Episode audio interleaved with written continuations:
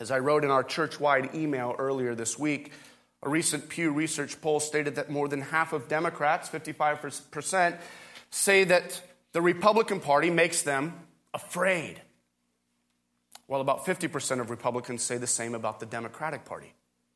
Friends, before Tuesday night, people were afraid. Today, people are afraid. Was Roosevelt right when he said that the only thing we need to fear is fear itself? I think I understand the sentiment he was attempting to convey, but I wonder as we turn to this morning's text what the author of Hebrew has to tell us concerning the role of fear. I want to read the surrounding context to the verse that we'll be looking at. I'll, I'll start actually in chapter 3, verse 1, and I want to read all the way through to uh, just about the end of chapter 4, maybe chapter 4, verse 11. And as I do so, as I read, consider what purpose fear has in the life of God's people. So, Hebrews 3, starting in verse 1. Therefore, holy brothers, you who share in a heavenly calling, consider Jesus, the apostle and high priest of our confession, who was faithful to him who appointed him, just as Moses also was faithful in all God's house. For Jesus has been counted worthy of more glory than Moses, as much more glory as the builder of a house has more honor than the house itself. For every house is built by someone, but the builder of all things is God. Now, Moses was faithful in all God's house as a servant to testify to the things that were to be spoken later, but Christ is faithful over God's house as a son. And we are his house if indeed we hold fast our confidence and our boasting in our hope. Therefore, as the Holy Spirit says today, if you hear his voice, do not harden your hearts as in the rebellion on the day of testing in the wilderness, when there your fathers put me to the test and saw my works for 40 years. Therefore, I was provoked with that generation and said, They always go astray in their heart. They have not known my ways. As I swore in my wrath, they shall not enter my rest. Take care, brothers lest there be in any one of you an evil, unbelieving heart, leading you to fall away from the living God. But exhort one another every day, as long as it is called today, that none of you may be hardened by the deceitfulness of sin. For we share in Christ, if indeed we hold our original confidence firm to the end. As it is said today, if you hear his voice, do not harden your hearts as in the rebellion. For who were those who heard and yet rebelled? Was it not all those who left Egypt led by Moses? And with whom was he provoked for 40 years? Was it, was it not with those who sinned, whose bodies fell in the wilderness? And to whom did he swear that they would not enter his rest, but to those who were disobedient? So we see that they were unable to enter because of unbelief. Therefore, while the promise of entering his rest still stands, let us fear lest any of you should seem to have failed to reach it. For good news came to us just as to them, but the message they heard did not benefit them because they were not united by faith with those who listened. But we who have believed enter that rest, as he had said, I swore in my wrath, they shall not enter my rest, although his works were finished from the foundation of the world. For he has somewhere spoken of the seventh day in this way, and God rested on the seventh day from all his works. And again, in that passage, he said, They shall not enter my rest. Since therefore it remains for some to enter it, and those who formerly received the good news failed to enter because of disobedience, again he appoints a certain day, today, saying through David so long afterwards, in the words already quoted, Today, if you hear his voice, do not harden your hearts. For if Joshua had given them rest, God's word would not have spoken of another day later on. So then, there remains a Sabbath rest for the people of God. For whoever has entered God's rest has also rested from his works as God did from his. Let us therefore strive to enter that rest so that no one may fall by the same sort of disobedience. Let me reread for us chapter 4, verse 1. Therefore, while the promise of entering his rest still stands, let us fear lest any of you should seem to have failed to reach it. Let's pray. Our Heavenly Father, we thank you for this perfect and inspired and living and active word that you have given us. It is sharper than any two edged sword. And so, Lord, we pray now that you would, by your Spirit, use it as a scalpel to open up our hearts and to expose to us the unbelief that lies there within. And Father, I pray that you would, by your word and by your grace and spirit, cause us to be a people who live in a right and godly fear of you. We pray these things in Jesus' name. Amen. There are three points I want to consider in this passage. The first is just the overall context that we've just read out loud. The second point is the, the very present promise of rest to us. And third, the call to fear. So, the first thing we need to notice in verse 1 is that, well, it's that lovely word, therefore. You all know, right? That word is a conjunction. And therefore, as a conjunction, it is, well, what's it doing? It's, it's connecting two big thoughts. There's this argument, and then the therefore to this argument. Remember the song Conjunction Junction? What's your function? Yeah, connecting thoughts and words and phrases. The therefore in verse 1 is, well, it's connecting the argument of chapter 3 with the other big argument in chapter 4. What was the argument that the author made in, in chapter 3? Well, basically, it's this Jesus is the better Moses. Just as Moses was a messenger and a, an apostle of God to the Jews being rescued out of Egypt, well, so Jesus is the better apostle and high priest of our confession. We as believers are now, chapter 3, verse 1, to consider Jesus. We are to, as chapter 3, verse 7 says, hear and listen to his voice. We are, as Christians in chapter 3, verse 13, to exhort one another in Jesus, to not fall into unbelief. And the author, as his argument to underscore all of this, well, he uses the book of Numbers. You guys remember the book of Numbers, right? We looked at it last week. The author is saying, look at that generation of Israelites that we looked at last week in the book of Numbers. They failed to enter into God's rest because of their own unbelief. You say they, they didn't consider, they didn't listen, they didn't exhort one another. Their hearts were hardened because they refused to receive God's promises, which were given to them through Moses. They, they didn't respond in faith, and instead, out of disbelief or, or unbelief, they disobeyed all that God had commanded. In other words, what happened in the book of Numbers is, is being presented to us here in Hebrews 3 as an example, an example of what unbelief really looks like. And so now, in verse 1, the author is going to apply that example to his audience, really to us. So, so look down again. And when, when you read chapter 3, verse 19, and you read it straight through to chapter 4, verse 1, you see the application, the example of them who failed in numbers being applied to us today. Verse 19. So we see that they were unable to enter because of unbelief. Therefore, while the promise of entering God's rest still stands, let us fear lest any of you should seem to have failed to reach it. And there's the argument simply. To be sure, we'll spend the next couple of weeks unpacking this argument, working through it slowly, and trying to see what it's saying to us. But this morning, we, we just want to see what the argument is in verse 1. Well, the author tells us plainly that the promise of entering into God's rest, it still stands. This is the second thing we want to consider this morning. There's something very strange about that line, isn't there? There's something peculiar about what he's talking about because, because that's something that took place way back then. That happened in the Exodus. It's an event that, that happened millennia ago. How they had been brought up out of bondage from Egypt, a bondage marked by hardworking enslavement and God had promised them a unique land filled with milk and honey, a land which they could find rest, a, a rest, a deliverance from that bondage and slavery. And the sad reality is that all those to whom the promise was given, well, they didn't enter that rest precisely because they did not trust in God's promises to them.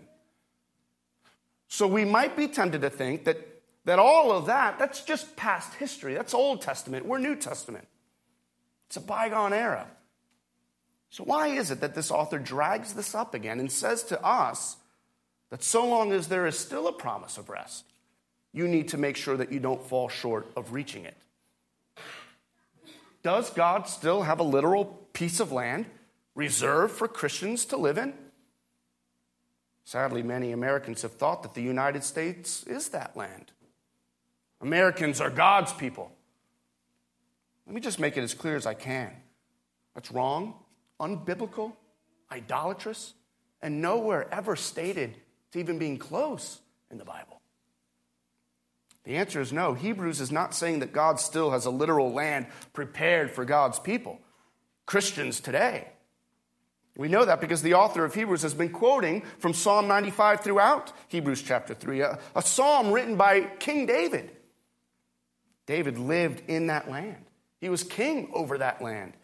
So, in other words, David was in the land, resting in the land, and yet still he wrote that God's people shouldn't harden their hearts because there's still a rest to come. What that means is this the land, the land of rest, ultimately pointed back to Eden.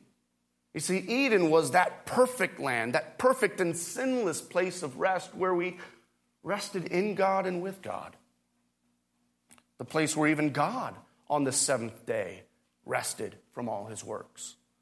We'll explore this more in the weeks to come, but essentially, what's being argued here is that if the promised land of Canaan ultimately pointed back to the restful land of Eden, and if David, who was in and even king over Canaan, realized that there was still no real rest right here, well, then this is not Eden. That means there's still a more perfect rest to come. God's people are still awaiting the new and more perfect Eden. Oh, and guess what? Jesus, the new and better Adam, Jesus, who is our better and more faithful Moses, it's him who's to take us into that land, into that new and restful Eden. Jesus says he is the way, the truth, and the life, does he not? It's Jesus who tells us in the Gospels, Come to me, all you who labor and are heavy laden, and I will give you rest. Take my yoke upon you and learn from me, for I am gentle and lowly in heart, because in me, he says, you will find rest for your souls. So, this is why the author of Hebrews has been telling us in chapter 3, and, and look there again in verse 1, to consider Jesus the author and high priest of our confession. This is why he's told us in chapter 3, verse 7 and 8, that if we have heard his voice, we're not to harden our hearts. This is why we're commanded as Christians in chapter 3, verse 12, to take care and watch out for any unbelief within your own hearts. Or again, verse 13, to exhort one another every day so that none of us might, might be hardened by the deceitfulness of sin. In other words, Christian, that day of rest, We've got a ticket to enter into it. And make no mistake about it, Jesus, in Jesus, that ticket is our assurance that we will get in. But we're not there yet. In fact, our verse we're looking at in chapter 4, verse 1 tells us that while the promise of entering into his rest still stands, let us fear, lest any of you should seem to have failed to reach it. We're still looking forward to the consummation of our full and eternal rest to come when we see Jesus face to face in that glorious and new and perfect Eden. There we'll find rest. But until then, here's what the author of Hebrews tells us, and this is well, this is the third point of our passage. While we look forward to that time in hope and faith, and while we cling to Jesus, who is the apostle and high priest of our faith, our confession, until that time, what is to characterize and mark every Christian? It's fear. While the promise of entering his rest still stands, let us, Christians, fear. Well, well isn't it really just this, those people who aren't living faithfully who are to fear? Right? Like, like it's the lukewarm Christians who, who should be afraid. It's the ones who, who don't really come to church every Sunday, who church hop, or, or who are content to not be reading their Bibles throughout the week or who aren't spending and dedicating their time to praying and communing with God. it's those Christians, right? If we can call them Christians, who should be fearful. Well, in one sense, yes, they should be afraid. And the author of Hebrews will go on to argue later that the people who live like that really ought not to have much assurance at all. But notice that that's not what the author is saying here. Now, he says that while the promise still stands, let us fear. He includes himself. He's speaking here to every Christian. He, he, he, he, he says to the person who just became a Christian last week, fear. He, he's speaking to the Christian who's been a faithful believer for 50 or more years. You need to fear. And he's speaking to everyone in between. The faithful Christian life is a life marked by fear. Well, Pastor, I, I did read your long email earlier this week. You made a pretty convincing case, though, that the Christians are to be people who are not motivated and don't live a life out of fear. I mean, don't we read in 1 John that perfect love, knowing the perfect love of God, drives out all fear? Doesn't Jesus command us not to fear the future and to be anxious about what's to come? Yes, the Bible does say all that. And we have to be honest, there are tons more passages where the Bible tells us not to fear. Precious verses and precious promises that God is with us and He is for us. And so when the Bible tell, is telling us not to fear, it's talking about a fear connected to our own anxiety over external circumstances in the world around us. Our anxiety over external circumstances in our own lives or, or in the political and cultural atmosphere of our own nation. And the Bible is saying, don't be more concerned and consumed with those things over and against the truth that God is the God of history, and in his sovereign working out of all things, he will bring history and every event and every person to their intended end to bring him glory. That's what's going on when the Bible says we ought not to fear. It's an ungodly fear and an anxiety that, that things are out of our control and therefore must be out of God's control. God is way bigger than we dare imagine and is in full control of every detail. Indeed, the Bible tells us that God is enthroned in heaven and does all that he pleases. But again, that's not how the book of Hebrews is using the word fear here. Fear, well, it is quite an unpopular word, isn't it? We don't like this command. Perhaps you're squirming right now. It's uncomfortable. And, and if you're reading verse 1 in the NIV, Look what the NIV translates this as. He says, Not let us fear, but let us be careful. Let's be clear there's, there's a world of difference between being careful and fearing.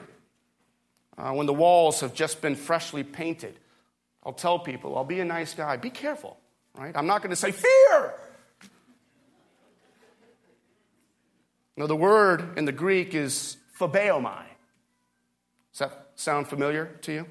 That's where we get our word phobia from.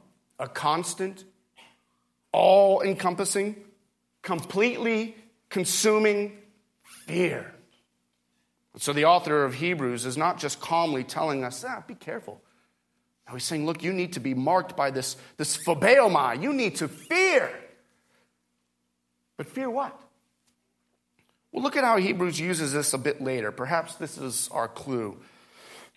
Hebrews 10, verses 26 through 27, tells us that, well, if we go on sinning deliberately after receiving the knowledge of the truth, there no longer remains a sacrifice for sins, but a fearful expectation of judgment. Or a bit later, Hebrews 10, verse 30 and 31.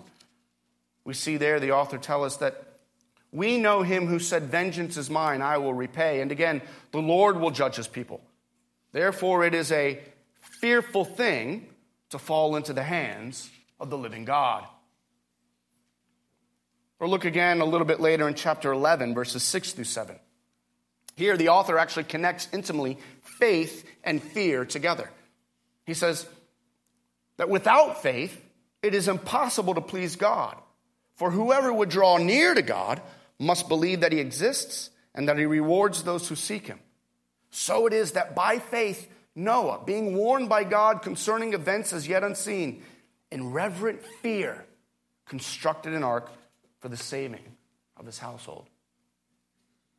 Friends, when Hebrews commands us to fear, the, the author is telling us to have a real fear of God, an all consuming, all pervading awareness of who God is, what he'll do, Oh, what our relationship to God is.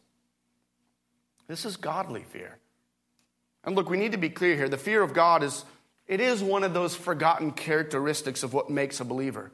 It used to be the central identifying mark of, of what a Christian was in earlier generations. So when our spiritual forefathers would, would describe someone who was characterized by genuine godliness, they would often call that person a, a God fearing man. And they got that language from the Bible. Albert Martin, an older Reformed Baptist minister in New Jersey, wrote this really incredible little book called The Forgotten Fear Where Have All the God-Fearers Gone? And in the book, he, he writes that when you take away the soul from the body, all that you have left in a few days is a stinking carcass. Take away the fear of God from any profession of godliness, and all that is left is a stinking carcass of being a Pharisee, of barren religiosity, or of calculated hypocrisy. And it's here in Hebrews 4:1 where our author tells us, he reminds us that that earlier generation, they failed to reach and enter into the promised rest because they did not fear. They were marked by unbelief. See how chapter 3 verse 19 informs our understanding of fear in chapter 4 verse 1? The opposite of their unbelief is to be in fear. And so fear and faithfulness really go hand in hand. What's the opposite of unbelief? A godly, faithful fear. But what have we done with fear today? Well, we've either forgotten it outright, or perhaps, and, and maybe this is even worse, we've tried to domesticate the word. We've replaced it with words and ideas like reverence. Yes, reverence is it's a part of godly fear but it's certainly not the sum total of it. Keep your fingers here in Hebrews 4 and, and, and, and turn back to what Paul says in Philippians 2. Turn to Philippians 2.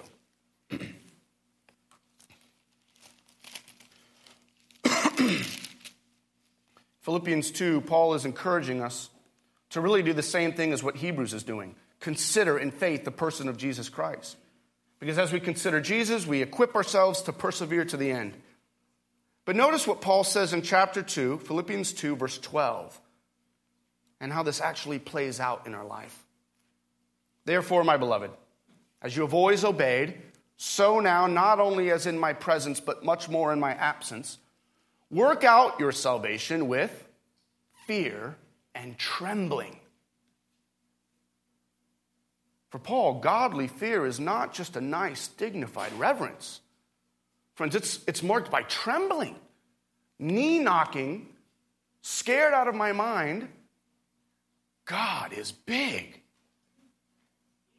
One more. Turn over to 1 Peter chapter 1. 1 Peter chapter 1 and look there at, at verse 17.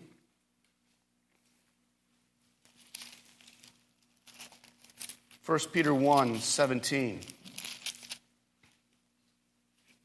Peter tells us that if you call on him as Father, notice there the close filial relationship and love and hope. If you call on him as your Father, who judges impartially according to each one's deeds, conduct yourselves with fear throughout the time of your exile. You see what Paul is doing here? He, he's actually arguing exactly like the author of Hebrews is. Just like the generation of Israelites who were rescued out of Egypt and then wandered as exiles in the wilderness on their way to the promised land of rest, so too we Christians in exile here as we await our future rest in Christ. And while we're in exile, we are to conduct ourselves in godly fear. God sees us, He, he knows us. And do I need to remind us that on the day of judgment, every one of our words and every thought and every single action and deed will be brought up before God? Friends, do you call God Father? Then fear Him. For you believe and you know that what awaits you is your coming into His presence. And that's the argument back in Hebrews 4 1, isn't it? What does he say is the reason for our needing to fear? He says, Lest any of you should seem to have failed to reach it. You could actually translate that word seem as to be judged. Lest any of you should be judged to have failed to reach it. The danger being presented here is that if there is no fear, that's evidence that there may be no faith. And if there's no faith, then what you have is unbelief. And unbelief renders you unable and makes you incapable of reaching and entering into God's rest. I wonder if you're here this morning as someone who isn't a believer. You do not know God as Father because, well, you do not know Jesus as your Savior. And I surmise that this language of fearing God, it, it, it strikes you as a bit odd. Perhaps you've never considered it or heard this before. Might it be that you yourself lack this very ingredient to saving faith? That you yourself have no fear of God? God's word actually already says this. Paul in Romans 3:18 tells us that there is no fear of God before the eyes of unbelievers. Have you ever asked why it is you live the way you do, contrary to what God has commanded and desires of you? The biblical witness is that, well, it's that you lack the fear of God. You have no profound sense of the greatness of God, no pervasive sense of His presence, no constraining awareness of your obligations to Him and His holiness. And that's why you so easily lie to others. That's why you so easily lust and give yourself to sensual indulgence. That's why you can't break sinful, habitual patterns which characterize your life. You do not fear God. If you're here this morning as someone completely devoid of godly fear, that means you're completely devoid of the Spirit of God. God has not changed your heart, and you are still in your unbelief and sins. And so I plead with you, if that's you this morning, Oh, would you fly to God and pray to Him? Pray to Him now to have your heart changed. This isn't something you can do. God must change your heart. Ask Him for that. Think about and take seriously the very real threat to your soul right now. You don't know the day or the hour or the second when judgment will be exacted upon you. Because of your sin and the sinfulness of your heart and your rebellion against God, eternal, unending judgment awaits. Friends, it is a fearful thing to fall into the hands of the living God. Begin to take seriously the command of you in the gospel to repent and believe, for unless you do, God will glorify himself in judging you in your sin as he upholds his justice and holiness. Friends, Jesus calls to you even now using the words of Psalm 34 Come, O children, listen to me. I will teach you the fear of the Lord. Or perhaps we'd do better to read what Hebrews has been repeating for us throughout chapters 3 and 4. Today, if you hear his voice, do not harden your hearts. Friend, God is calling you to repent, find forgiveness in Christ, and to now begin that wonderful and, and, and ironically comforting, safe life marked by godly fear. Christian brother and sister, for us, the truth of the matter is that in Jesus, well, we will learn the fear of the Lord. It is the man or woman who has been made one with Jesus, who not only hopes and with confident assurance looks forward to what is to come in our rest, but he's actually kept and actually preserved by God in that assurance through godly fear. And you know why that is, right? Because Jesus himself, while he lived and ministered among us, he himself lived in godly fear. Turn over just one page to Hebrews 5. Look at Hebrews 5 and look down at verse 5.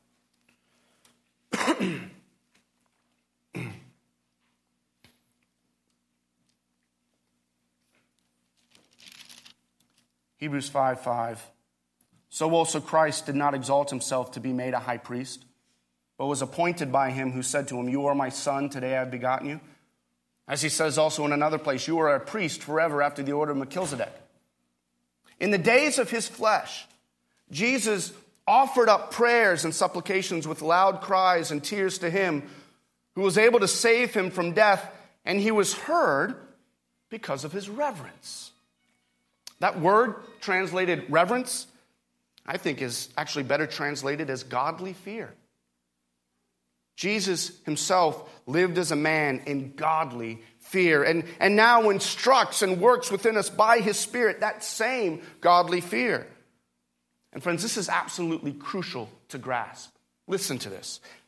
In Jesus Christ, all the benefits of our salvation are ours in him. In other words, whatever spiritual blessings we receive, whatever spiritual graces we get from God, we only receive them in the person of Jesus Christ. Because it was first true of Jesus in his life and ministry. So in Jesus, we have his righteousness imputed to us because it was Jesus who lived obediently on our behalf. By faith in Jesus, it is ultimately his faithfulness that is at work in us. For as Jesus he lived faithfully. Hebrews 12, Hebrews 3 tells us that by faith, he is the pioneer and perfecter of our faith. And so we see here that even our ability to fear God and to live faithfully in the fear of the Lord must be sought and found in Jesus, as he lived in godly fear and reverence.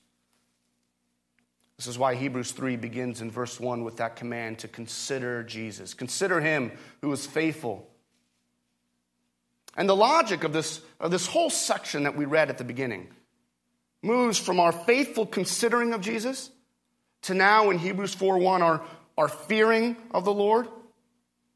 And then finally, look there down at chapter 4, verse 11, where we're commanded to strive to enter into that final rest.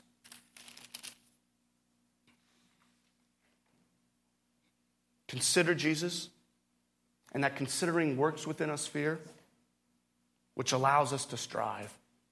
Friends, that's the pattern of the Christian life. Consider, fear, and strive. Sadly, I think many of us are doing it backwards. We're doing a whole lot of striving, which actually makes us trust in ourselves more and, and diminishes and takes away any godly fear. And this inevitably takes us away from considering and knowing and wanting to believe more in Jesus. The only thing you're considering to do when, when you start with striving, what else must I do? What other religious things can I, can I keep up to keep on striving? Friends, would you aim at being able to strive and enter into God's presence? Well, then, according to Hebrews, first consider Jesus, and then out of that, fear God. So I hope then that you see what's being persuaded to us here. Our salvation is entirely of faith alone. We want to confess, as the book of Hebrews confesses, that we are saved in Christ alone, by faith alone, and saved entirely by God's grace alone. Friends, in Jesus, we will go to heaven.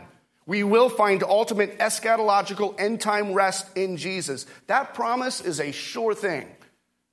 But here's how God makes sure that that's going to happen He works in us a godly fear and those people whom he has saved. He works with us a saving faith in which we're assured of our salvation. And you know what we're also assured of? That if we let go of Christ, if we, if we begin to look here or there or, or, or disbelieve, we stop fearing God, well, then we can no longer know for sure that that promise of, of salvation is still ours. We've, we've forfeited entering into that rest. Friends, true Christians fear their own propensity to unbelief. We fear the very seeds of faithlessness within us. And guess what? We therefore fear God and we strive. We strive to enter into God's rest where one day we will strive no more. We will work no more. And there, brothers and sisters, we will rest for eternity more in the unending sunlight of the glory of Jesus Christ. Consider him. And while that promise of entering God's rest still stands, let us fear lest any of us should be judged to have failed to reach it. Let's pray.